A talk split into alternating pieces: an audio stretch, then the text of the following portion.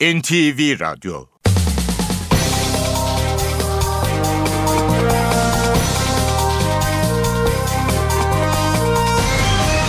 İşe Giderken Mutlu sabahlar. Ben Aynur Altunkaş. Bugün 15 Ocak Çarşamba saat 9'a kadar Türkiye ve dünya gündemine yakından bakacağız. Günün öne çıkan başlıklarına bakalım önce. Hakimler ve Savcılar Yüksek Kurulu'nun yapısında değişiklik öngören teklifin 29 maddesi Adalet Komisyonu'nda kabul edildi. Hakim ve savcılar hakkında inceleme ve soruşturma izni Adalet Bakanı'na verildi.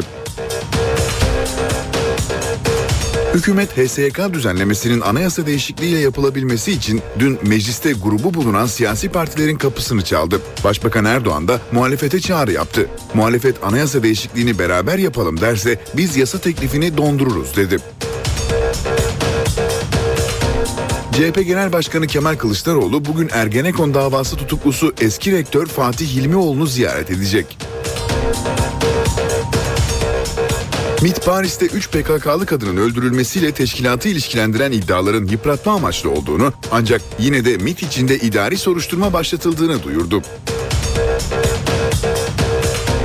Terörle mücadele polisi 6 ilde El-Kaide'ye yönelik operasyon yaptı. 13 kişi gözaltına alındı. Operasyondan sonra Kilis ve Van terörle mücadele şube müdürleri görevden alındı. 2014 öğrenci seçme ve yerleştirme sistemine başvurular bugün sona eriyor. İşe giderken gazetelerin gündemi.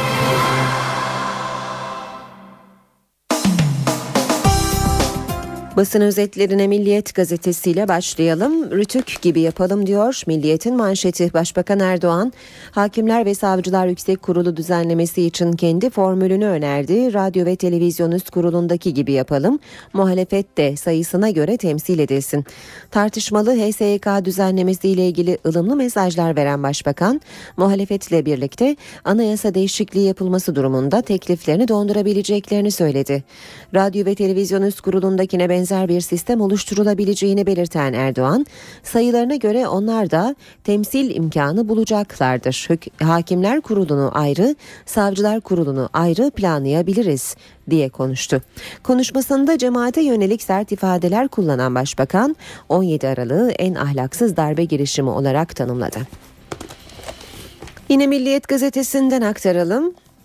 İdamlarla nasıl kıyaslarsın? CHP lideri Kılıçdaroğlu grupta Başbakan Erdoğan'a sert çıktı. 17 Aralık tarihinin unutulmaması gerektiğini söyleyen Kılıçdaroğlu, bugün 17 Aralık darbedir. 60, 70, 80 darbesinden çok önemli bir darbedir diyor. Lafa bak lafa. O zaman idamlar oldu. İnsanlar siyasi lince uğratıldı. Nasıl oluyor da bu hareketi o hareketle kıyaslıyorsun? Nedeni şu, hortumlar kesildi dedi. MHP grubunda da Bahçeli konuştu. Bahçeli iktidarın hukuku katlettiğini savunarak HSYK'yı emrine almaya çalışan hükümet büyük bir yanlışın içinde dedi. Devlet organlarının birbirine girdiğini de söyleyen Bahçeli, yetki mücadelesiyle geleceğimizi riske soktuklarını görmeli ve anlamalılar saray darbelerine kimse heves etmemelidir diye konuştu. Devam ediyoruz yine Milliyet gazetesinden aktarmaya altın %15 daha değer kaybeder. Amerikalı ünlü yatırımcı, ünlü yatırım bankası Goldman Sachs'ın tahminine göre altın düşmeye devam edecek. Bankadan Jeffrey Curry, 2008'den beri fiyatta balon oluştuğunu ve altının %15 daha değer kaybedip 1050 dolar seviyelerini göreceğini söyledi. Goldman Sachs, Türkiye'de dolar kuru 1.80'lerdeyken 2.20 olacağını öngörmüştü. Hürriyetle devam edelim. Parti hakimi diyor Hürriyet manşette Erdoğan hakimler ve savcılar yüksek kurulu üyeliklerine rütükte olduğu gibi partilerin göstereceği adaylar arasından meclisin seçmesini önerdi. Nedir e, Rütük modeli diyor ve hatırlatıyor Hürriyet. Radyo ve Televizyon Üst Kurulu'nda mecliste grubu bulunan her siyasi partiye gücü oranında kontenjan veriliyor. Şu anda 5'i AK Partili, ikisi CHP'li, birer de MHP ve BDP'li üye var. Üyeler 6 yıllığına seçiliyor ve her 2 yılda 2 üye yenileniyor. Yetkileri genişletildi. HSYK'nın yapısını değiştiren kanun teklifinin 5. gün görüşmelerinde Kurul Başkanı Adalet Bakanı'nın yetkilerini artıran düzenlemeler komisyondan geçti. El-Kaide'ye 28 gözaltı. Van Savcılığı, Van Başsavcılığının talimatıyla dün Van, Adana, Gaziantep, İstanbul, Kilis ve Kayseri'de El-Kaide örgütüne operasyonda 28 kişi gözaltına alındı. Gözaltına alınanlardan ikisinin El-Kaide'nin Türkiye liderlerinden olduğu, üçünün Suriye'ye kaçtığı iddia edildi. Kilis'te İnsani Yardım Vakfı'ndaki aramaya katılan terörle mücadele müdürü Devlet Çıngı ve Van'daki müdür görevden alındı. Sabah gazetesiyle devam edelim. Manşeti sabahın Gülen'in kirli ağı. Kasetinde tüm karanlık ilişkilerini kendi ağzından itiraf etti. Fethullah Gülen Pensilvanya'da oturduğu yerden ihale dağıtıyor, para trafiğini yönetiyor, iş adamlarına mesajlar yolluyor diyor Sabah gazetesi. Acırsanız acınacak duruma gelirsiniz. Başbakan Erdoğan'ın gruptaki sözleri. Nasıl bir takiyenin çürümüşlüğün hüküm sürdüğü ortaya çıkacak. Karşımızda haşhaşiler gibi üyelerini efsunlayan bir örgüt var. Cumhuriyet'te manşetine haşhaşi kavgası e, başlığını atmış. Ağır hakaretlerle süren AKP cemaat çatışmasında karşı tarafı bitirme yemini edildi. Erdoğan Gülen cemaatine yönelik en ağır suçlamalarından birini yaptı. Cemaati Selçuklu zamanında devleti yıkıma götüren süreci hazırlayan suikast fedailerinden oluşan Haşhaşi tarikatına benzetti. Savcıları da örgütten talimat almakla suçlayan Erdoğan, devletteki bu sinsi virüsleri temizleyeceklerini vurguladı. Erdoğan, acırsanız acınacak hale gelirsiniz diye konuştu. Gazeteciler ve Yazarlar Vakfı'nın açıklaması Cumhuriyet'te hemen bu haberin yanında Gülen'i çete lideri göstermek istiyorlar başlığıyla. Gülen'in onursal başkanlığını yaptığı Gazeteciler ve Yazarlar Vakfı Erdoğan'a yanıt vermek için ilk kez basının karşısına çıktı. Vakıf Başkanı Haşhaşiler benzetmesinin kabul edilemez olduğunu söyledi. Hizmete karşı psikolojik bir harekat yürütüldüğünü savunan Vakıf Başkanı Yeşil, Gülen'e çete lideri onunla görüşen siyasi ve iş adamlarına da çete üyesi denilecek dedi. Tuzak çekincesi bir diğer başlık. Muhalefet HSYK için anayasa girişimi başlatan AKP'ye güvenmiyor. Yolsuzluk operasyonunun e, telaşıyla meclise taşıdığı HSYK önerisi büyük bir direnişle karşılaşan AKP anayasa değişikliği için muhalefetin kapısını çaldı diyor Cumhuriyet gazetesi. AKP kurulun hakimler ve savcılar olarak bölünmesini üyelerin bir bölümünün rütükte olduğu gibi milletvekili dağılımına göre partilerce seçilmesi üzerinde duruyor. Paralel baskın Yine Cumhuriyet'ten bir başlık. El-Kaide operasyonunda İHH bürosu arandı. Van Cumhuriyet Başsavcılığı'nın talimatıyla 6 ilde El- e, El-Kaide örgütüne yönelik operasyonda 22 kişi gözaltına alındı. Örgütün önde gelen iki isminin de yakalandığı iddia edilirken Kilis'te İHH'nın bürosu ve Katar Kızılay'ın deposuna da baskın yapıldı. İHH Gülen cemaatini suçladı. Operasyonun ardından Van ve Kilis'te terörle mücadele şube müdürleri görevden alındı diyor Cumhuriyet gazetesi. Radikalde rütük mü yok mü başlığı manşette. HSYK'ya model aranıyor. Başlıklarda hep kısaltmalar tabi dikkatimizi çekiyor. HSYK için anayasa değişikliği masada AK Parti rütük gibi partilerin kotası olsun diyor. CHP YÖK modelinden yana MHP soğuk BDP tarafsız yargı, yargı vurgusu yapıyor. Star'ın manşeti 17 Aralık en ahlaksız darbe. Başbakan Erdoğan 17 Aralık komplosu içeriden ve dışarıdan aldığı talimatlarla tüm darbe girişimlerini geride bırakmış, büyük bir ihanet olarak kayıtlara geçmiştir. Demokrasimize karşı en ahlaksız darbe girişimine tevessül edildi dedi. Devam edelim yine Star gazetesinden bir diğer başlıkla. Burcu'yu balkondan iş adamı sevgilisi attı. Antalya'da 4 yıl önce ölen manken Burcu Çağlayan'ı gayrimenkul zengini sevgilisinin çuval gibi balkondan attığı ortaya çıktı. Tanıkların imdat polis diyen bir ses duyduğu ve adli tıbbında atlama yok atılmış tespiti üzerine sevgilisi ve arkadaşı için ömür boyu hapis istendi. Habertürk ekipten bir başlık 80 kişilik ölüm listesi. MLKP hücre evinde bir orgeneralin yer aldığı suikast listesi ele geçirildi. 17 Aralık sonrası kaos yaratmak isteyen MLKP'nin İstanbul Esenyurt'taki hücre evi basıldı. Bir karakola keşif yaptıkları tespit edilen 3 bombacı yakalandı. Habertürk'ün manşeti ise Haşhaşiler 17 Aralık operasyonu için cemaate sert mesaj. Başbakanın açıklamalarını Habertürk'te manşete taşımış. Aynı şekilde Yeni Şafak'ta da görüyoruz. En ahlaksız darbe başlığıyla sürmanşette de İHH'ya kirli tezgah başlığını görüyoruz. Yeni Şafak gazetesinde. Devam ediyoruz Zaman gazetesiyle telekulak skandalı diyor Zaman manşette. Organize ekipten illegal dinleme. Yasa dışı yollarla Fethullah Gülen'i dinleyen illegal yapı telefon kayıtlarını internete sızdırdı. Gülen'in avukatı normal konuşmaları suçmuş gibi göstermeye kalkanlar hakkında suç duyurusunda bulundu. Ankara'nın karanlık dehlizlerinde hukuksuz dinleme yapan ve masum insanlara iftira atan illegal yapı yasayla koruma altına alınmış devlet kurumlarında aranmalıdır dedi. Saat 7.16 işe giderken gündemin ayrıntılarıyla sürüyor. Paris'te 3 PKK'lı kadının öldürülmesi olayıyla Milli İstihbarat Teşkilatı'nı ilişkilendiren iddialara hükümetin ardından bir tepki de MIT'ten geldi. Açıklamada iddiaların yıpratma amaçlı olduğu vurgulandı ancak yine de MIT içinde idari soruşturma başlatıldığı duyuruldu. Milli İstihbarat Teşkilatı Paris'te 3 PKK'lı kadının öldürülmesi olayıyla MIT'in ilgisi olduğu yönündeki iddiaları yalanladı. MIT'ten yapılan açıklamada ortaya atılan iddiaların kurumu yıpratmaya yönelik olduğu vurgulandı.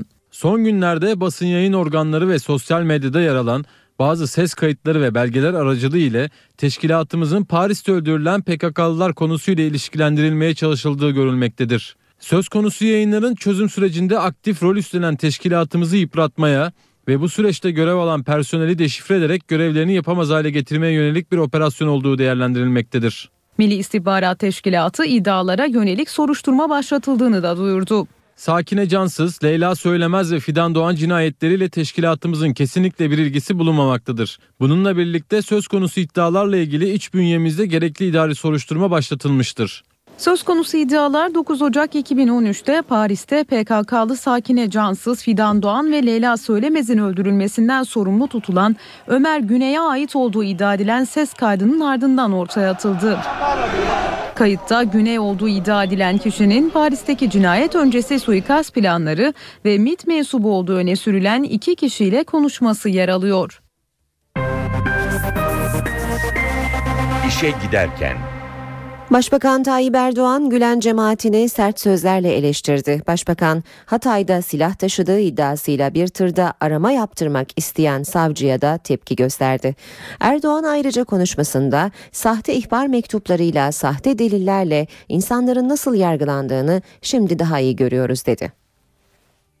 Mensubu aldıkları örgütten emir ve talimat alıyor, öyle hareket ediyorlar. Haşhaşiler denilen gözü dönmüş bir gizli örgütün devlet bünyesini nasıl esir almaya çalıştığını asırlar önce millet olarak yaşadık. Örgüt ifadesini kullandı, yargının içinde bulunduğu hali virüs benzetmesiyle tanımladı. Bu bünye kendisini sinsi virüslere teslim edecek kadar zayıf bir bünye değil.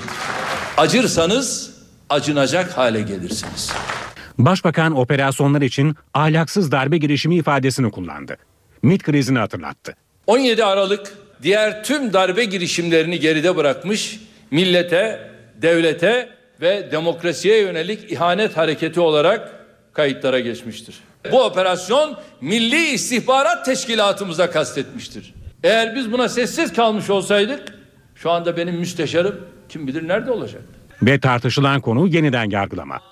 Başbakan net ifade etmedi ancak yeşil ışık yaktı. Tasarlanmış ve ayarlanmış bir kısım yargı mensuplarıyla insanların nasıl mahkum edildiklerini bugün çok daha belirgin şekilde görebiliyoruz. Başbakan yargıya yönelik eleştirilerini grup toplantısı sonrası katıldığı toplu açılış töreninde de sürdürdü. Yargı millete hesap verebilmeli dedi. Sorumluluk üstlenmeden yetki kullanmanın adı diktatörlüktür. Yargı milletin seçtiği hükümete dayatma yapamaz, müdahale edemez. Başbakan Hatay'da silah taşıdığı iddiasıyla bir tırda arama yapmak isteyen savcıya da sert tepki gösterdi. Bir savcı bu insani yardımı engellemek için yasaları çiğneyerek operasyon yapıyor. Sen kim için çalışıyorsun? HSYK'ya suç duyurusu yapıyorum. Bir inceleyin bakın 7 gün Reyhanlı'ya bu savcı niye gitmedi? Gülen cemaatine yakınlığıyla bilinen Gazeteciler ve Yazarlar Vakfı'ndan yeni bir açıklama geldi. Açıklamada Başbakan Erdoğan'ın haşhaşiler benzetmesine de yanıt vardı. Vakıf Başkanı Mustafa Yeşil, Fethullah Gülen ve çevresindekilerin hiçbir zaman bu tarihi katiller topluluğuyla bir tutulamayacağını vurguladı. Açıklamada Gülen'e ait olduğu iddia edilen ses kayıtları da gündeme geldi. Kayıtların suç unsuru gibi yansıtıldığı ancak böyle olmadığı belirtildi. Paralel yapılar, çeteler, örgütler her ne olumsuz yapı varsa hukuk çerçevesinde üzerine gidilmesi gerekliliği de vurgulandı. Yeşil görev yerleri değiştirilen polisler için de çete denmesini anlamak mümkün değildir. Ama Sayın Gülen'in de mektubunda ifade ettiği gibi bize bir adım atana biz on adım atarız ifadesini kullandı. CHP Genel Başkanı Kemal Kılıçdaroğlu'nun hedefinde Başbakan Erdoğan vardı. CHP lideri yeniden yargılama ve 17 Aralık operasyonu tartışmaları üzerinden Başbakan'a eleştirdi. Yeter artık bu mağdur edebiyatı kabak tadı verdi artık. Sen kim? Mağduriyet kim? Sen zalimsin. Zulmediyorsun bu millete. Daha düne kadar o insanlar hapse girsin diye savcılığını üstlendin. Şimdi kalkmışsın masum insanlar hapiste yatıyor.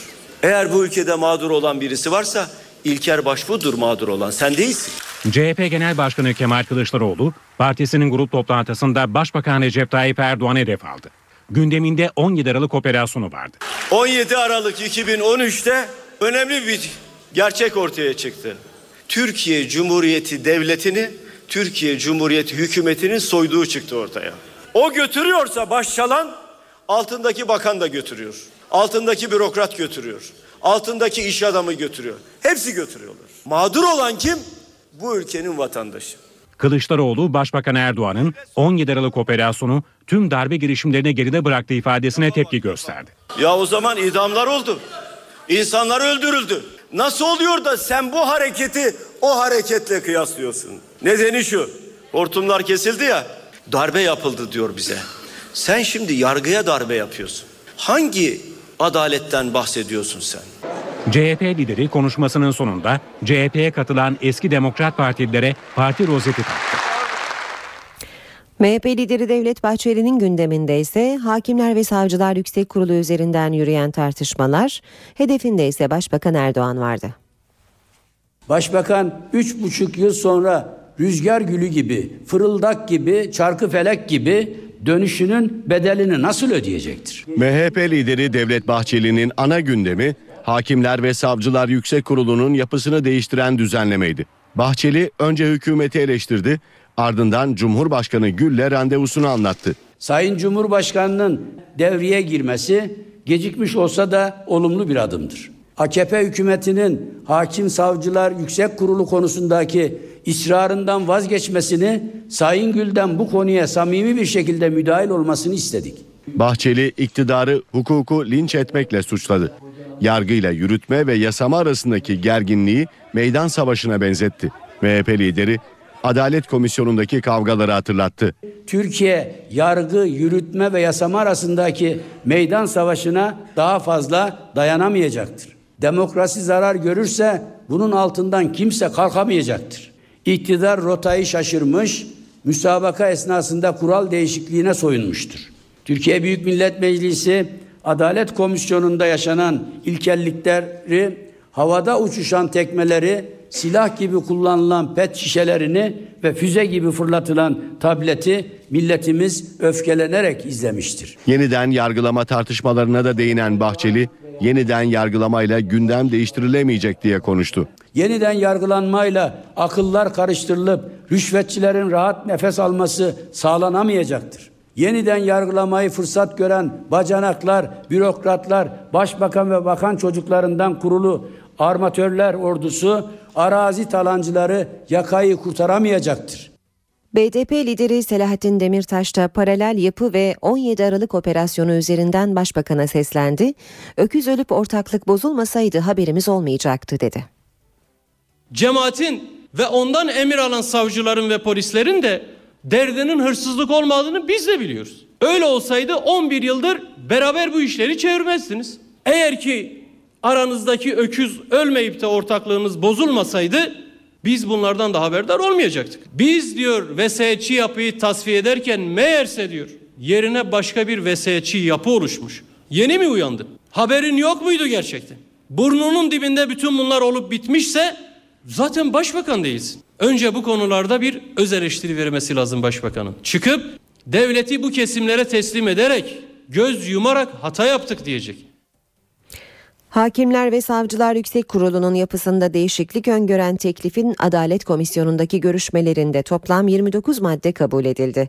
Dünkü oturuma Adalet Bakanı'nın kurul üyeleri üzerindeki yetkilerini artıran değişiklik damgasını vurdu. Adalet Komisyonu'nun dünkü görüşmelerinde Adalet Bakanı'nın kurul üzerindeki yetkilerini artıran değişiklik tartışıldı. AK Parti, HSYK'yı Adalet Bakanı'na bağlayan ve soruşturma yetkisi veren kanun teklifinde değişiklik yaptı. 52 maddelik teklifin en tartışmalı maddelerinden kurul başkanı sıfatıyla Adalet Bakanı'na HSYK üyeleri hakkında suç soruşturması ve disiplin işlemlerini yapma yetkisi veren 27. madde değişti. Değişiklikle hakim ve savcılar hakkında denetim, araştırma, inceleme ve soruşturma yapılması işlemlerine onay verme ya da vermeme yetkisi de Adalet Bakanı'na verildi. Bu değişiklik komisyonda tartışmaları da beraberinde getirdi. Muhalefet temsilcileri yürütmenin yargıyı bu düzenlemeyle tahakküm altına alacağı eleştirisi yaptı. Adalet Bakanı Bekir Bozdağ ise HSYK üyeleriyle ilgili işlem yapılamıyordu ama artık kurul üyelerinden oluşan mekanizma böyle bir süreç başlatabilecek diye konuştu. Uyumlu hale getirdik. Teklifte yer alan Adalet Bakanlığı Müsteşarı'nın HSYK'da daire başkanı seçilebilmesi düzenlemesinde de değişiklik yapıldı. 29. maddeye ilişkin kabul edilen önergeyle Adalet Bakanlığı Müsteşarı'nın daire başkanı seçme yetkisi geri alındı. Dün komisyonda toplam 9 madde kabul edildi. Böylece ilk günden bu yana 33 madde görüşülmüş ancak 5 maddenin teklif metninden çıkarılması bir yeni maddenin de ihtasıyla komisyondan 29 madde geçmiş oldu. Hakimler ve Savcılar Yüksek Kurulu bu sabah toplanacak. Adalet Bakanı Bozdağ ve Bakanlık Müsteşarı Kenan İpek kurul üyesi olarak ilk kez toplantıya katılacak.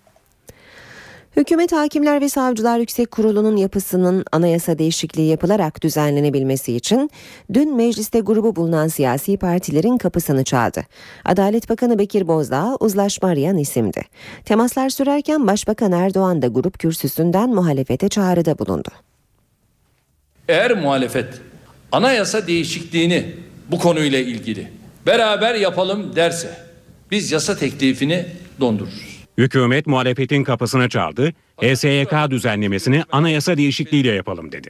Parlamento içinde grupların kendi gücüne göre aynen Radyo Televizyon Üst Kurulu'nda olduğu gibi sayılarına göre HSYK içerisinde onlar da temsil edilme imkanını bulacaklardır, bulabilirler. Hakimler Kurulu'nu ayrı, Savcılar Kurulu'nu ayrı olarak da planlayabiliriz. Hükümetin bu önerisini Adalet Bakanı Bekir Bozdağ, Grup Başkan Vekili Nurettin Canikli ile birlikte ilk olarak CHP'ye iletti.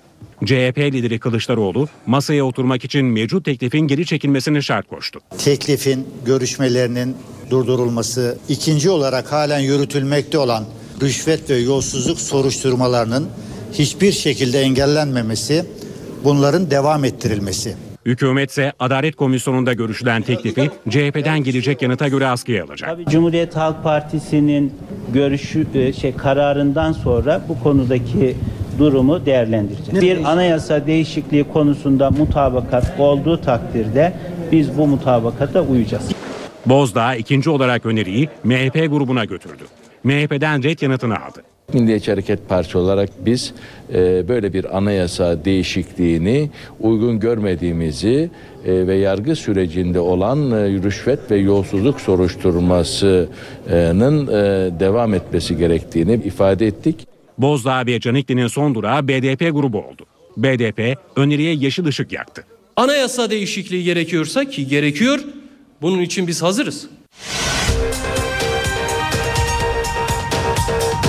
Hakimler ve Savcılar Yüksek Kurulu'nun yapısında değişiklik öngören teklifin 29 maddesi Adalet Komisyonu'nda kabul edildi. Hakim ve savcılar hakkında inceleme ve soruşturma izni Adalet Bakanı'na verildi.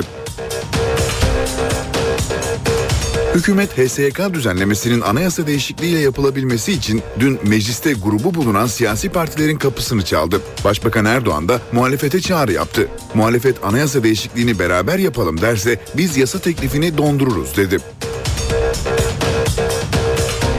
CHP Genel Başkanı Kemal Kılıçdaroğlu bugün Ergenekon davası tutuklusu eski rektör Fatih Hilmioğlu'nu ziyaret edecek.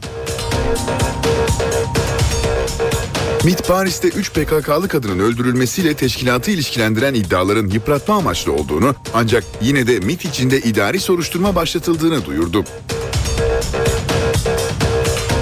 Terörle mücadele polisi 6 ilde El-Kaide'ye yönelik operasyon yaptı. 13 kişi gözaltına alındı. Operasyondan sonra Kilis ve Van terörle mücadele şube müdürleri görevden alındı. 2014 öğrenci seçme ve yerleştirme sistemine başvurular bugün sona eriyor.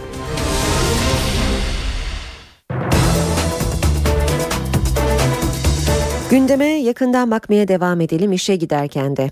30 Mart'ta yapılacak yerel seçimler için siyasi partiler aday listelerini 18 Şubat Salı gününe kadar Yüksek Seçim Kurulu'na teslim etmek zorunda.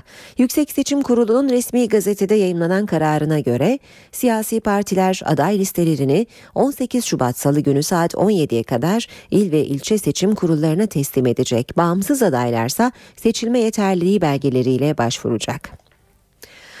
Cumhurbaşkanı Gül Hakimler ve Savcılar Yüksek Kurulu düzenlemesiyle ilgili görüşmelerini sürdürdü.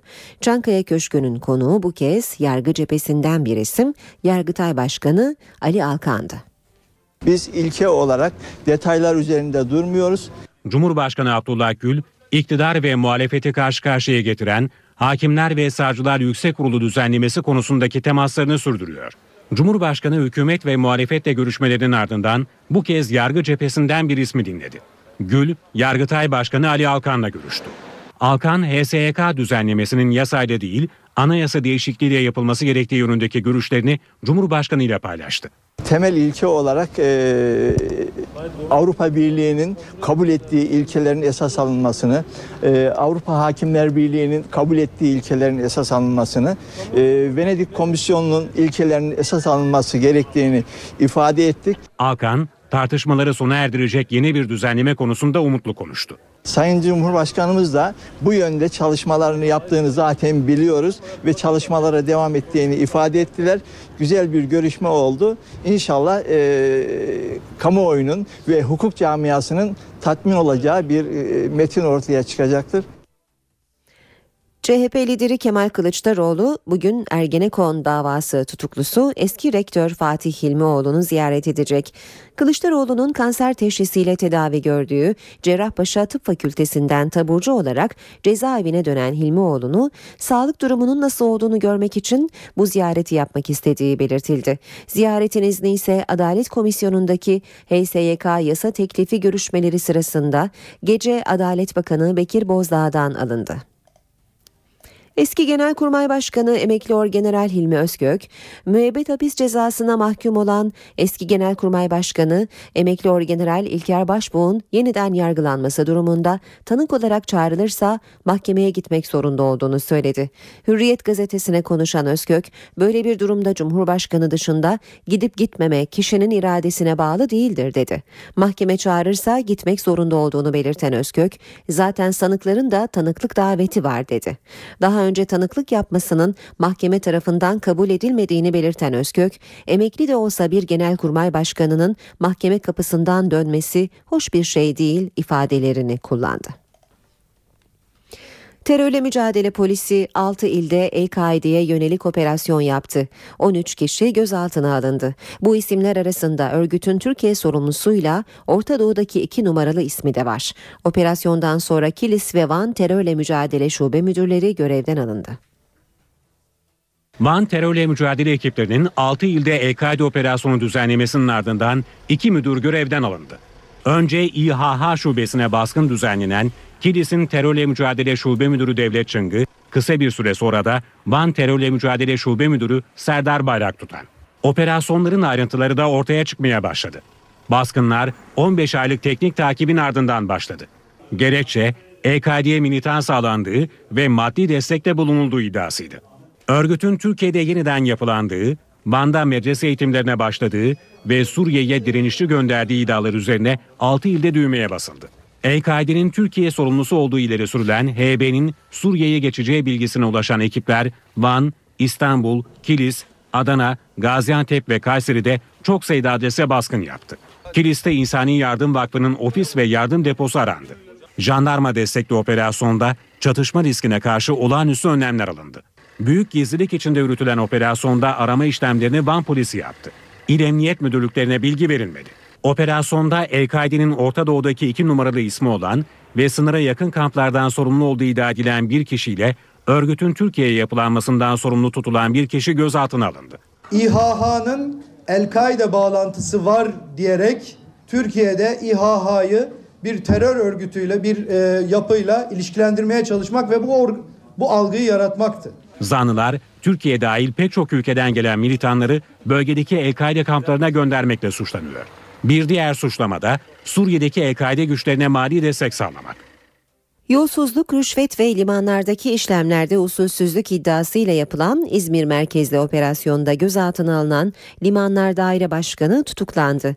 Dün polise teslim olan Limanlar Daire Başkanı Muhsin Yılmaz adliyeye sevk edildi. Zanlı çıkarıldığı mahkemece tutuklandı. İzmir Cumhuriyet Başsavcılığınca yürütülen soruşturma kapsamında gözaltına alınan 27 kişiden 14'ü tutuklanmıştı. Operasyon kapsamında 8 kişi ise aranıyor.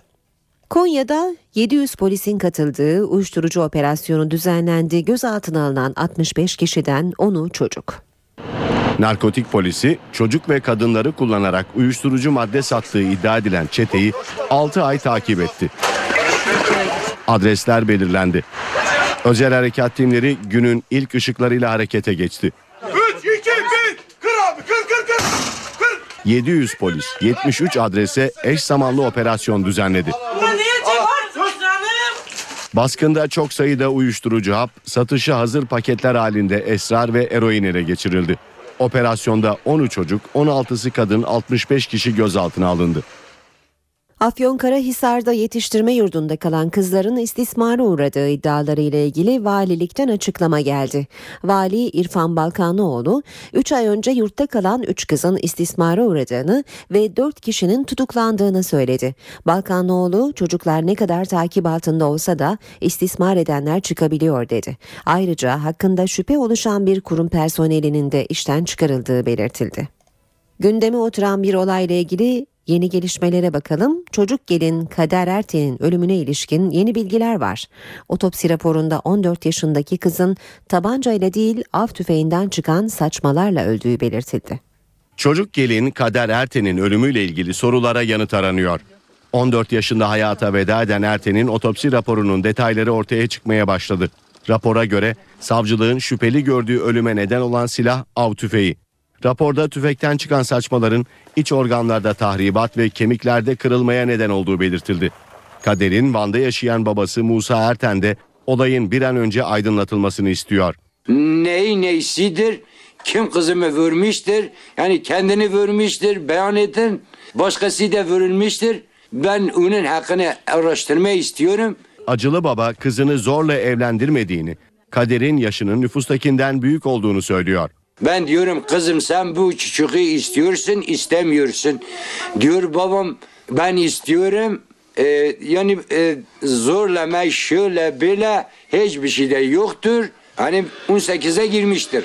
Kader'in Edirne'de askerlik yapan eşi Mehmet Atağan olayı çarşı iznindeyken haber sitelerinden öğrendiği de iddialar arasında. Atağan ikinci çocuğunun öldüğünü bilmediği, Kader'in ölümünden sonra öğrendiği belirtiliyor. Çorum'da yangın bir aileyi yok etti. 5 aylık hamile bir kadın, eşi ve iki çocuğu evlerinde çıkan yangında can verdi. Evde çıkan yangın bir aileyi yok etti. Çorum'un Bahçelievler mahallesinde bir evde sobadan sıçrayan kıvılcım yangına neden oldu. Alevler hızla büyüdü, tüm binayı sardı. O sırada evde olan yılancı ailesi dışarı çıkamadı. Anne ve babası 3 yaşındaki Özlem'i pencereden çıkararak kurtarmak istedi. Ancak demir parmaklıklar engel oldu. 5 aylık hamile olan Songül Yılancı ile eşi ve iki çocuğu hayatını kaybetti. Yangın itfaiyenin yoğun çabasıyla söndürüldü. 98 yaşında hayatını kaybeden arkeolog Halet Çambel'in cenazesi bugün Muğla'da toprağa verilecek. Çambel için dün İstanbul Üniversitesi'nde tören düzenlendi.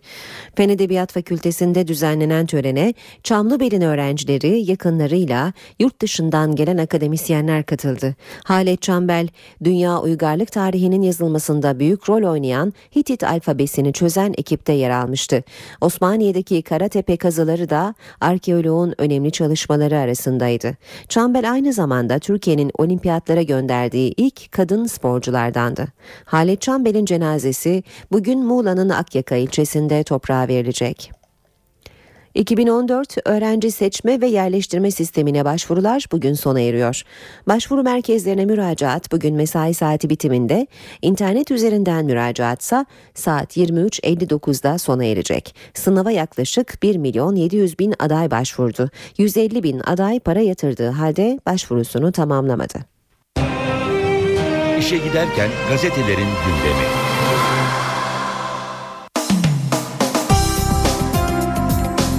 Şimdi spor gündemine bakacağız. Fanatikle başlayalım. %50 Aslan, %50 Chelsea diyor Fanatik manşetinde. Real Madrid'in yardımcı antrenörü Zidane'la Chelsea'nin eski Alman yıldızı Mihail Balak'ın gündeminde Galatasaray vardı. Zidane Devler Ligi eşleşmesi için iki takımın tur şansı yarı yarıya yorumunu yaptı. Balak ise Galatasaray Avrupa'nın en büyük takımlarından biri. Chelsea'yi favori olsa da Drogba sürpriz yapabilir ifadelerini kullandı.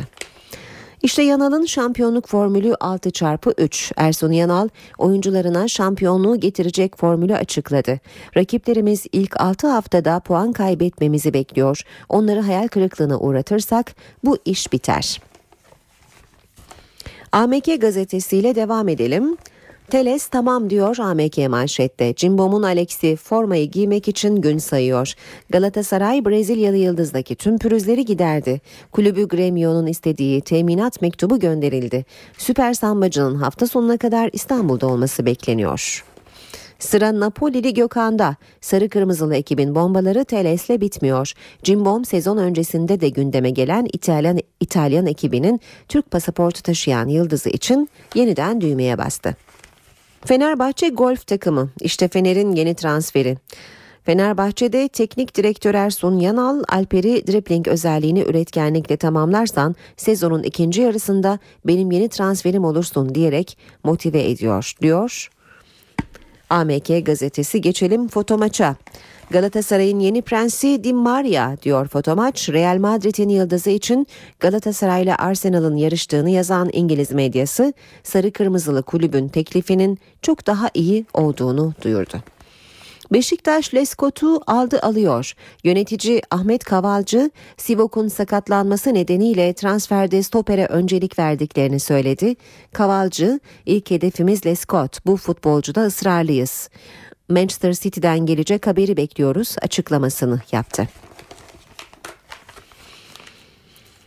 Büyük düşün Ersun Hoca yine foto maçtan okuyalım. Fenerbahçe'nin Antalya kampında gerçekleşen Aziz Yıldırım Ersun Yanal zirvesi ile ilgili yeni bir iddia ortaya atıldı. Yıldırım'ın Yanal'a Fenerbahçe'nin kadrosu lig için yeterli olsa bile daima büyük düşünüp Şampiyonlar Ligi düzeyinde bir kadro oluşturmalıyız. Çünkü biz Fenerbahçe'yiz dediği ileri sürüldü. Yıldırım'ın bu sözleri sezon sonunda Fenerbahçe'nin çok önemli transferler yapacağı şeklinde yorumlandı ve Cimbom sahnede. Zira Türkiye Kupası gruplarında ilk hafta maçları bugün oynanacak iki karşılaşmayla tamamlanacak.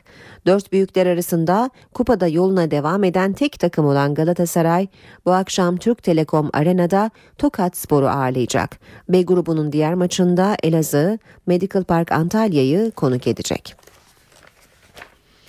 Gazetelerden spor haberleri okumaya devam edelim. Milliyete bakalım. Şimdi de Ronaldinho itirafı diyor Milliyet e, spor haberlerin spor sayfalarında.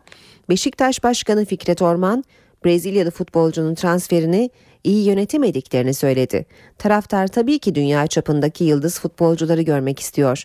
Bizim de böyle arzumuz var ama birinci önceliğimiz stattır diye konuştu. Sivok'a atroskopi bugün yapılacak. Sağ dizinde yaşadığı sıkıntılar nedeniyle atroskopi yapılacağı açıklanan Sivok'a bugün operasyon yapılacak. Necip Uysal'ın çekilen MR sonucunda arka adalesinde zorlanma tespit edilirken kulüp doktoru Ertuğrul Karanlık milli futbolcunun kamp süresince antrenmanlara çıkmayacağını ikinci yarının ilk haftasında yapılacak Trabzonspor maçı öncesinde birkaç antrenmana çıkacak şekilde yetiştirilmeye çalışılacağını söyledi. Süleyman Demirel'i geçtim. Kuddusi Müftüoğlu 7 kez bıraktım 8 kez geri döndüm. Süleyman Bey'i geçtim. Bunu Oğuz Sarvan da bilir. 2008 yılında bana hakemliği bırakmam gerektiğini söyledi. Ancak o da gördü ki deneyim önemli. Ertesi sezon 24 maçla Süper Lig'in en çok karşılaşma yöneten ismi oldum. Bu bana yetti diye konuştu. Ve Hürriyet'in spor sayfalarına bakalım son olarak. İhaneti Cordoba'da gördüm. Türkiye'de şikeyi soludum. Daniel Panko'nun Süper Lig'de yaşadıkları ile ilgili iddialar çok tartışılacak diyor. Hürriyet gazetesi özel haberinde Kadıköy'deki 4-3'lük maçta Cordoba son 10 dakikayı oynamak istemediği için kendini attırdı. Cordoba'nın gördüğü kart şaibelidir. O hareketiyle takıma ihanet etti. Kaleye ben geçtim. Türkiye'de iki şampiyonluğum çalındı diyen Lucescu haklı. Bazı maçlarda pis kokuları hissettim. Ve Yekta Trabzon'a Dani Beşiktaş'a Galatasaray yönetimi iki futbolcunun gönderilmesine yeşil ışık yaktı. NTV Radyo Günaydın herkese yeniden. işe giderken de yeni saate başlıyoruz. Birazdan Gökhan Abur'a son hava tahminlerini soracağız. Önce gündemin başlıklarını hatırlatalım. Hakimler ve Savcılar Yüksek Kurulu'nun yapısında değişiklik öngören teklifin 29 maddesi Adalet Komisyonu'nda kabul edildi. Hakim ve savcılar hakkında inceleme ve soruşturma izni Adalet Bakanı'na verildi. Hükümet HSYK düzenlemesinin anayasa değişikliğiyle yapılabilmesi için dün mecliste grubu bulunan siyasi partilerin kapısını çaldı. Başbakan Erdoğan da muhalefete çağrı yaptı. Muhalefet anayasa değişikliğini beraber yapalım derse biz yasa teklifini dondururuz dedi. CHP Genel Başkanı Kemal Kılıçdaroğlu bugün Ergenekon davası tutuklusu eski rektör Fatih Hilmioğlu'nu ziyaret edecek. MİT Paris'te 3 PKK'lı kadının öldürülmesiyle teşkilatı ilişkilendiren iddiaların yıpratma amaçlı olduğunu ancak yine de MİT içinde idari soruşturma başlatıldığını duyurdu. Terörle mücadele polisi 6 ilde El-Kaide'ye yönelik operasyon yaptı. 13 kişi gözaltına alındı. Operasyondan sonra Kilis ve Van terörle mücadele şube müdürleri görevden alındı. 2014 öğrenci seçme ve yerleştirme sistemine başvurular bugün sona eriyor. Yurdun her bölgesinde adeta farklı bir hava olayı var. Kimi yerde sis buz, kimi yerde kar, beklenen yağmur, e, soğuk, e, çöl tozları derken Gökhan Abur işiniz zor. Nedir bugünkü evet, tahminler? Hakikaten zor dediğiniz gibi bir, bu dönemde tahminleri yapmak da zor. Çünkü ge- gelecek dediğimiz sistemler bazen gelemiyor. Evet. O, gel- gelmiyor. Gelemiyor. Gelemiyor. evet. Gelemiyor evet. E, hakikaten dediğiniz gibi ya, doğuda dün kar vardı. Akşam saatlerinde Doğu Karadeniz'in yükseklerinde kar yağışı vardı. Kesti. Bugün doğuda yağış yok. Ama hava çok soğuk. Doğu bölgelerimizde şu anda Erzurum eksi 13 dereceye kadar sıcaklık biraz yükseldi orada. Eksi 13 derece. Kars eksi 15'lerde. Ee, güneye doğru bakıyorum. Güneydoğu'da hafif yağış var. Özellikle şu an e, sabah saatlerinde Şanlıurfa'da başlamıştı. Gaziantep, Şanlıurfa ve Kahramanmaraş arasındaki bölgede aralıklarla hafif olarak yağmur şeklinde yağışlar devam ediyor. İç kesimlerde hava soğuk demiştim. İç kesimlerde de soğuk havanın ve rüzgarın çok zayıf olması bölgede yine sis, pus, don ve buzlanmayı tetikleyebiliyor ve şu an itibariyle hemen hemen İç Anadolu'nun tümünde sis ve pus var. Doğuda yer yer sis ve pus etkisini sürdürüyor. Trakya'da henüz yağış başlamadı. Edirne Çanakkale arasındaki önümüzdeki saatler için özellikle öğleden sonra ve akşamüstü saatlerinde yağışın başlamasını bekliyoruz. Orada da e, sıcaklıklar düşük seviyelerde yer yer pus ve sis etkisini sürdürmeye devam ediyor. Ege'de bulutlanma artıyor. Özellikle Ege'deki artacak bulutlanmanın yine kıyı Ege'de yağışı başlatmasını bekliyoruz. Ama asıl yağışlar batıda beklediğimiz asıl yağışlar bu akşamdan itibaren gelecek ve yarın özellikle Marmara'nın tamamı Ege, Batı Karadeniz ve Batı Akdeniz bölgesinde aralıklarla yağış görülecek. Bu yağışlar yağmur şeklinde ve uzun süreli değil. Yağışlar uzun süreli değil çünkü Cuma günü ülkenin büyük çoğunluğunda yağış beklemiyoruz. Yalnızca Batı Karadeniz'de çok hafif yağış geçişi görülebilir.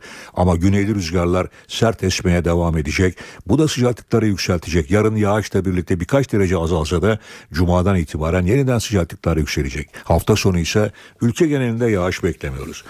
İstanbul'da şu anda hava sıcaklığı 8 derece.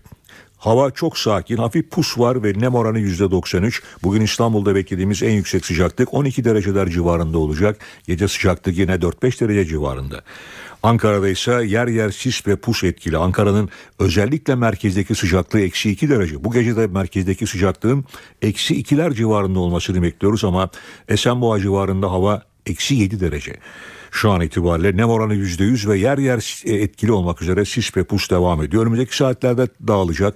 Akşam yine Ankara'da puslu bir hava var ama Ankara bugün olduğu gibi yarın ve hafta sonunda daha soğuk geçirecek. İzmir'de ise Körfez'de şu anda pus var sıcaklık 6 derece. İzmir'de ilerleyen saatlerde artacak bulutlanmanın çeşmeden başlayarak yağışı getirmesini bekliyoruz ki bugün ve yarın İzmir başta olmak üzere Ege'de yağış var. Evet bizleri bekleyen koşullar genelde böyle. Gökhan Abur teşekkürler. İşe giderken gazetelerin gündemi.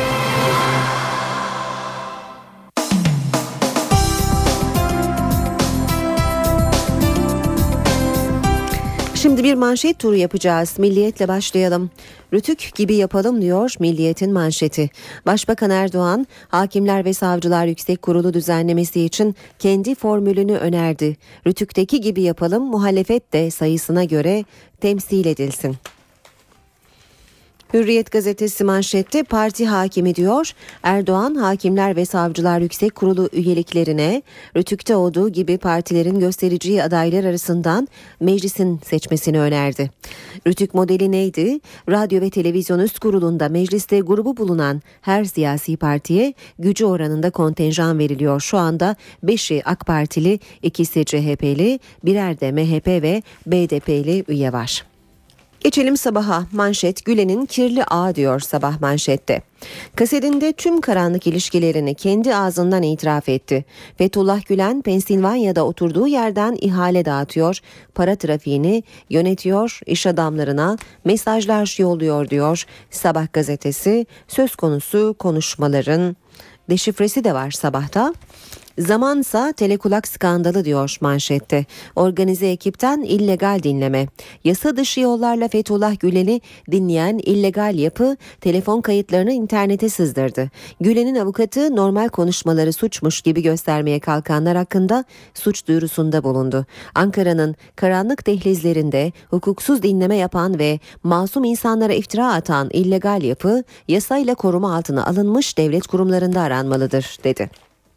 Cumhuriyete bakalım haşhaşi kavgası diyor. Cumhuriyet manşetinde ağır hakaretlerle süren AKP cemaat çatışmasında karşı tarafı bitirme yemini edildi.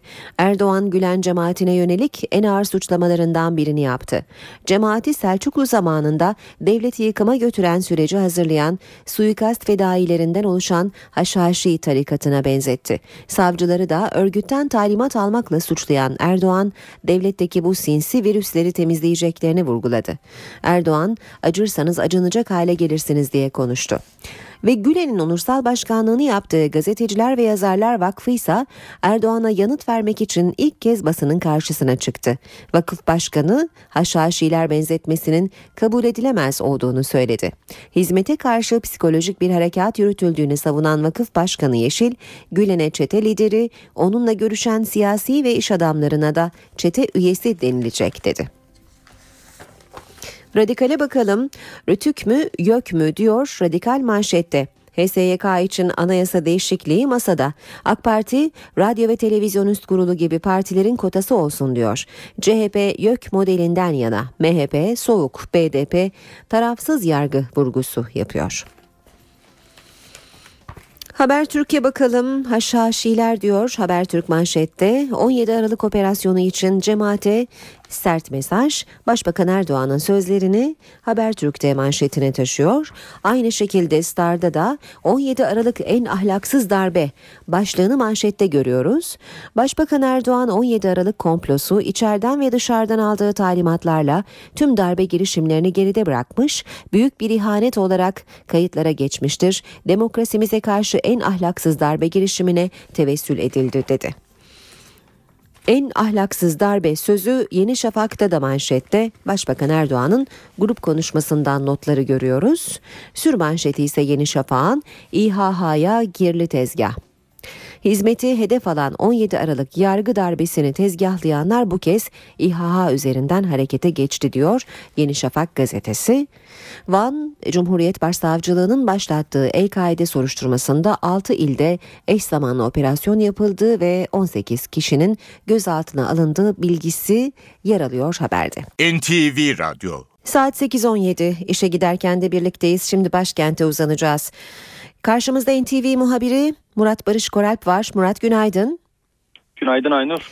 E, HSYK için rütük modeli tartışılıyor. Başbakanın muhalefete bir çağrısı oldu. E, bugün neler olacak başkentte Murat?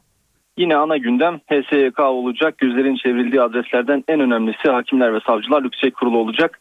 Yapısında köklü değişiklik öngören yasa teklifinin görüşmeleri mecliste devam ediyor ama Hakimler ve Savcılar Yüksek Kurulu bugün kritik bir toplantı yapacak.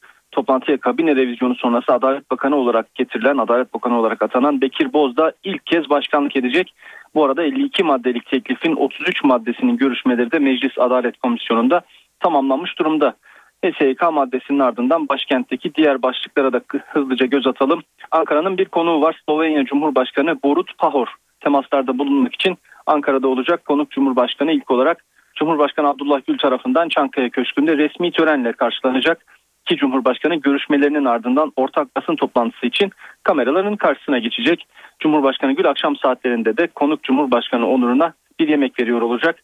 Slovenya Cumhurbaşkanı Borut Pahor, Cumhurbaşkanı Abdullah Gül'ün ardından Meclis Başkanı Cemil Çiçek ve Başbakan Erdoğan'la da bir araya gelecek.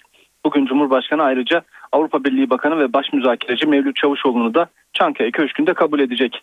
Başkentte 6. Büyükelçiler Konferansı devam ediyor. Konferansta bugün konuk Cumhurbaşkanı Slovenya Cumhurbaşkanı Borut Pahor, İslam İşbirliği Teşkilatı Genel Sekreteri İyad Amen Medeni, Başbakan Yardımcısı Ali Babacan ve Enerji Bakanı Taner Yıldız katılımcılara hitap edecekler. Başbakan Erdoğan da konferansa katılan büyükelçilere bir öğle yemeği verecek. Yemeğin ardından katılımcılara hitap etmesi, Başbakan Erdoğan'ın da hitap etmesi bekleniyor.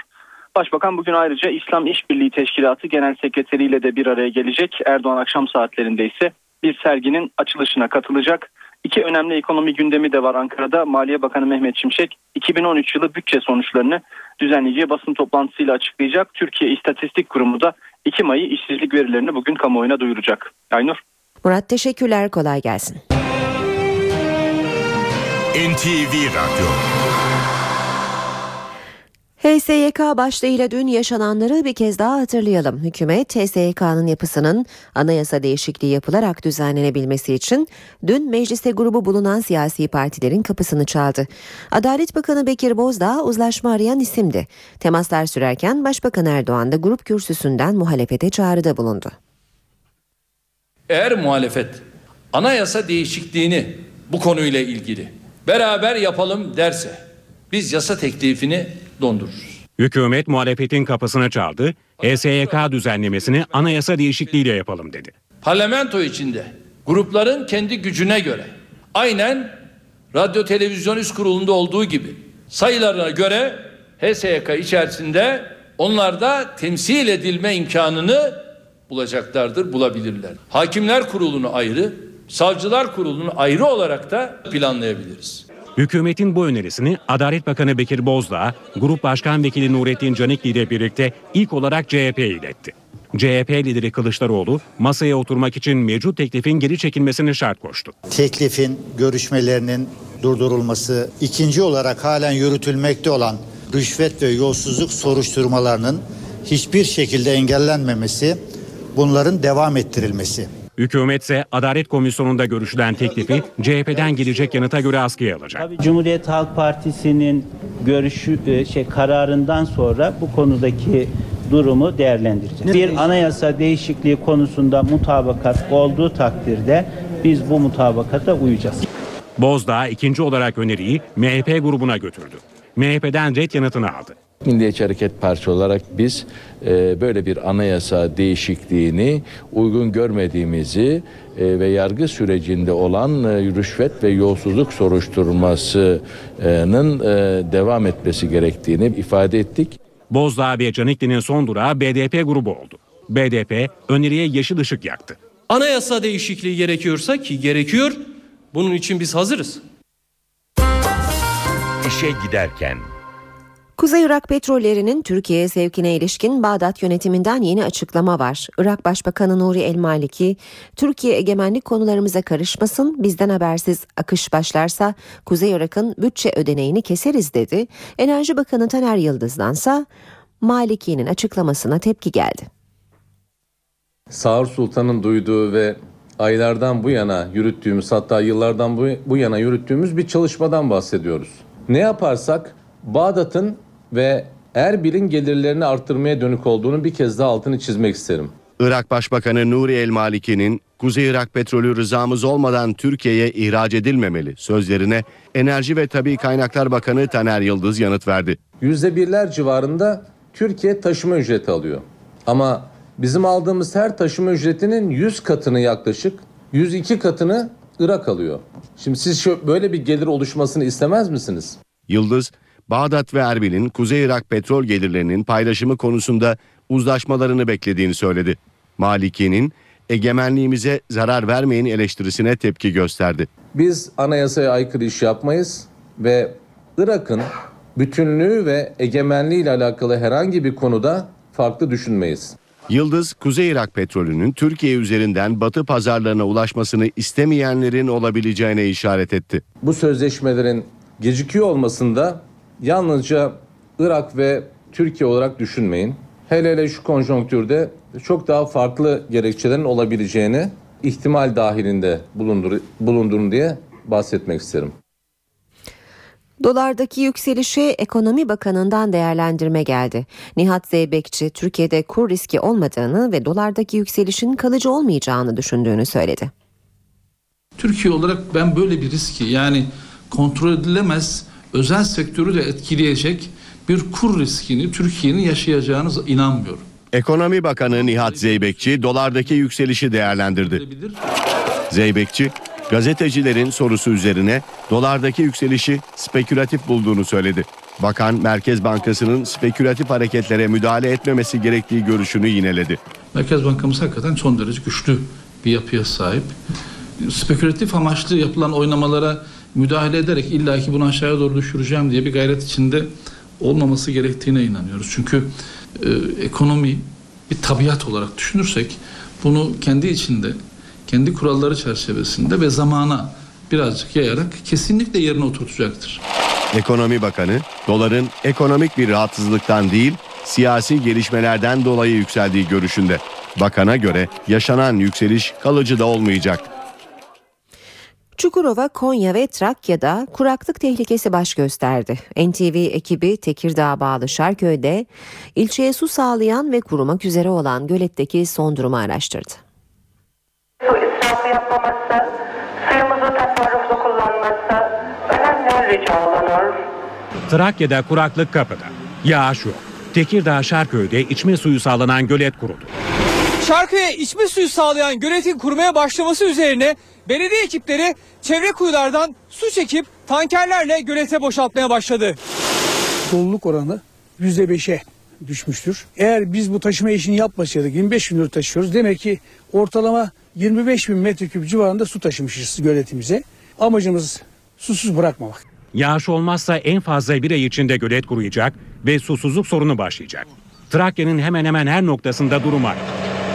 Bu yıl çok kurak geçiyor. Ve bu kuraklıktan dolayı üreticimiz Ekim ayında ekmiş olduğu buğdaylarda e, kurumaya yüz tutmaya başladı. Hatta meraya baktığınız zaman ekili alanları bölge bölge sararmış şekilde buğday ekili alanları görebilirsiniz.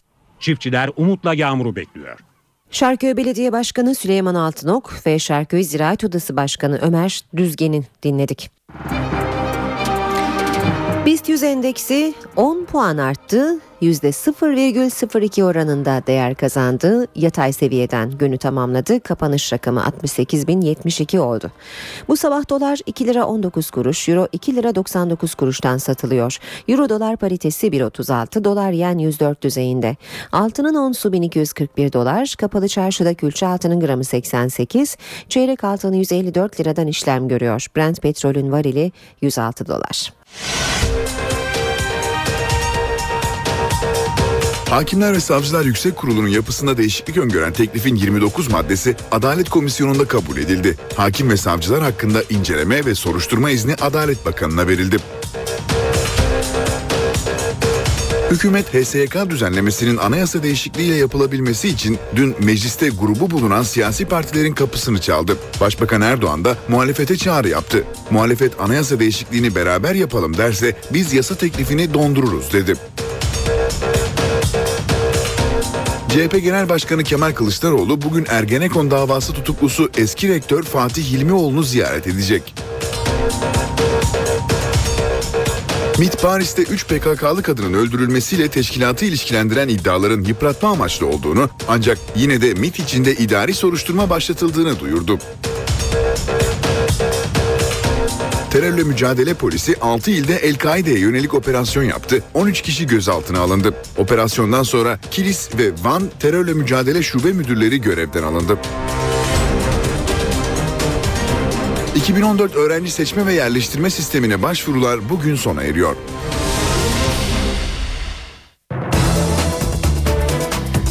İşe giderken de dünya gündeminden haberlere bakacağız şimdi. Fransa'da siyasetin gündeminden düşmeyen başlık Cumhurbaşkanı'nın aşk hayatı. François Hollande Fransız ekonomisinden bahsedecekti ama işler istediği gibi gitmedi ve Hollande sessizliğini bozdu. Fransız ekonomisinden bahsetmek için kameraların karşısına geçti. Ancak gazetecilerin yönelttiği ilk soru Fransız aktris Julie Gaillet ile gizli ilişkisi oldu.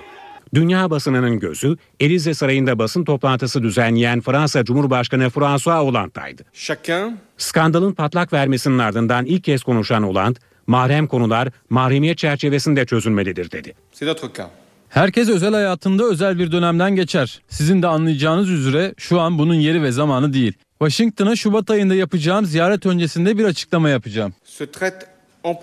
Fransa'nın First Lady'si Valérie Trier-Weiler ise günlerdir hastanede. First Lady'nin aşırı yorgun ve depresif olduğu için bir süre daha tedavi edileceği açıklandı. Yakın bir arkadaşı First Lady'nin kendini hızlı tren çarpmış gibi hissettiğini ancak iddia edilenin aksine intihar girişiminde bulunmadığını söyledi. 48 yaşındaki Trier-Weiler'in ilişkisini itiraf eden Hollande'ı affetmeye hazır olduğunu da aktardı. Hollande ve Julie Gaillet'in gezi ilişkisiyle ilgili yeni iddialar da gündemde. Magazin basını Gaillet'i Hollande'la tanıştıranın Cumhurbaşkanı'nın eski hayat arkadaşı ve dört çocuğunun annesi Ségolène Royal olduğunu ileri sürdü. NTV Radyo Güney Sudan'daki çatışmalardan kaçan 200 kişiyi taşıyan tekne Nil Nehri'nde alabora oldu. Kaçakların hepsi boğuldu. Teknedekilerin çoğunun kadın ve çocuklar olduğu belirtiliyor. Güney Sudan'da bir aydır devam eden kabileler arası çatışmalarda bin kişinin öldüğü tahmin ediliyor. Mısırlılar yeni anayasa referandumu için sandık başındaydı. Oylama bugün de devam edecek. Sandıktan çıkacak evet oyu seçimlerin önünü açacak. Müslüman kardeşlerse referandumu boykot ediyor. Sandıktan çıkacak evet oyu Cumhurbaşkanlığı ve genel seçimlere yeniden gidilmesinin yolunun açılması bakımından önemli. Referandumda evet çıkması halinde askeri darbe yapan Genelkurmay Başkanı Abdülfettah Es-Sisi'nin Cumhurbaşkanlığına aday olacağına kesin gözüyle bakılıyor. Müslüman kardeşlerse referandumu boykot ediyor. Yeni anayasa taslağına göre Cumhurbaşkanı 4 yıl süreyle seçilecek ve 2 dönemden fazla görev yapamayacak. İslam devletin resmi dini olarak kalacak ancak azınlıklara koruma sağlanacak. Kadın ve erkek eşitliği güvence altına alınacak ve siyasi partiler din temelinde kurulamayacak. Taslak özellikle orduya ayrıcalık tanıdığı için eleştiriliyor. Mısır'da referandum için alınan güvenlik önlemleri de had safhada. İçişleri Bakanlığı 200 bin polisin görev yaptığını duyurdu. İspanya'nın Burgos kentinde olaylar dördüncü gününde belediyenin bir caddenin yeniden yapılanması planına karşı çıkan göstericiler yine polisle çatıştı. İspanya'nın kuzeyindeki Burgos kentinde sokaklar günlerdir hareketli. Belediyenin bir caddenin yeniden yapılandırma planına karşı çıkan protestocular gösterilerinin dördüncü gününde de polisle çatıştı. Protestocular bazı binaların camlarını kırdı, çöp konteynerlerini ateşe verdi. Olaylar sırasında gözaltına alınanlar oldu. Dört gündür devam eden olaylarda ondan fazla polis ve çok sayıda gösterici de yaralandı. Protestolara rağmen belediyeden planla ilgili herhangi bir açıklama yapılmış değil. Komşusunun evine yumurta attı, kapısına polis dayandı. 19 yaşındaki Amerikalı ünlü pop yıldızı Justin Bieber'ın başı bu kez dertte gibi görünüyor. Zira komşusu evinde binlerce dolar zarar olduğunu iddia ediyor. 19 yaşındaki pop yıldızı sorguya alındı. Komşusunun iddiasına göre evde binlerce dolar zarar var. Bu Bieber'le komşusu arasında polise yansıyan ilk olay değil. Komşusu daha önce de Bieber'ın üzerine hızla araba sürdüğünü ve bir tartışma sırasında kendisine tükürdüğünü iddia etmişti. NTV Radyo Şimdi yeniden yurda dönelim. Sağlık Bakanlığı organ bağışı konusunda duyarlılığı arttırmak için din adamları ve yerel yöneticileri devreye sokmaya hazırlanıyor. 400 din adamı ve muhtar kapı kapı gezip organ bağışının dini açıdan sakıncası olmadığını halka anlatacak. Organ nakli bekleyen 24 bin kişi var. Türkiye'de geçtiğimiz yıl 1859 kişi organ bulunamadığı için yaşamını yitirdi.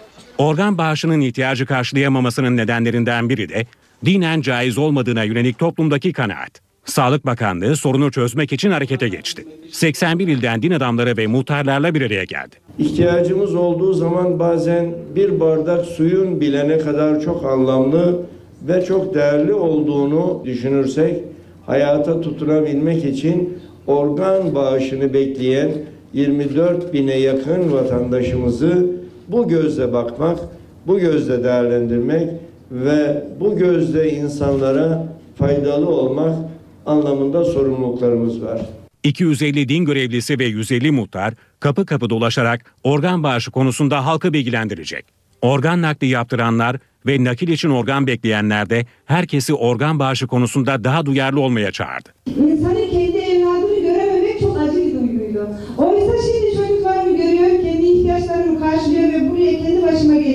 Bir buçuk yıl önce kornea nakli oldum. Kendime söz verdim.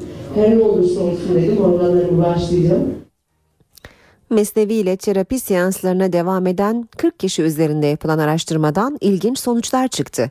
Terapilere katılanların televizyon izleme süresinin kısaldığı, kitap okuma alışkanlığının arttığı gözlendi. Araştırmaya göre mesnevi okumak yalnızlık hissini de azaltıyor.